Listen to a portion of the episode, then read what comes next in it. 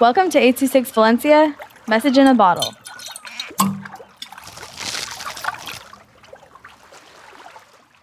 Lost in the Haunted House by Carlos with 826 Valencia. Amy says, Let's go to a haunted house. Olivia says, Okay.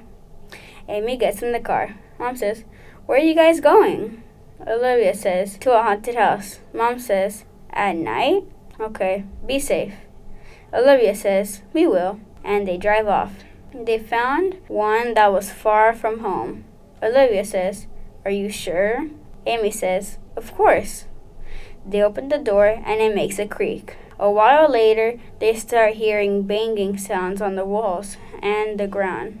Then they hear a roar. They instantly ran away and called the cops, then told them everything. A SWAT team showed up 10 minutes later, while the girls hid in the car. Everyone got inside, including the girls, and the cops used a bunch of ghost detecting devices, and one of them made a noise. The two girls said, Ah! Everybody then knew that there was a ghost. Everybody freaked out. The cops used a flashlight to see the ghost. The ghost screeches. They found out that the ghost was afraid of light. Then the zombie came. The zombie is also afraid of light. The zombie broke their flashlights and they started chasing them. Ah! They said. Everybody started running away. Without any hesitation, everybody jumped in the ocean, never to be seen again. Afterwards, the ghost and zombie went back to the haunted house, also never to be seen again.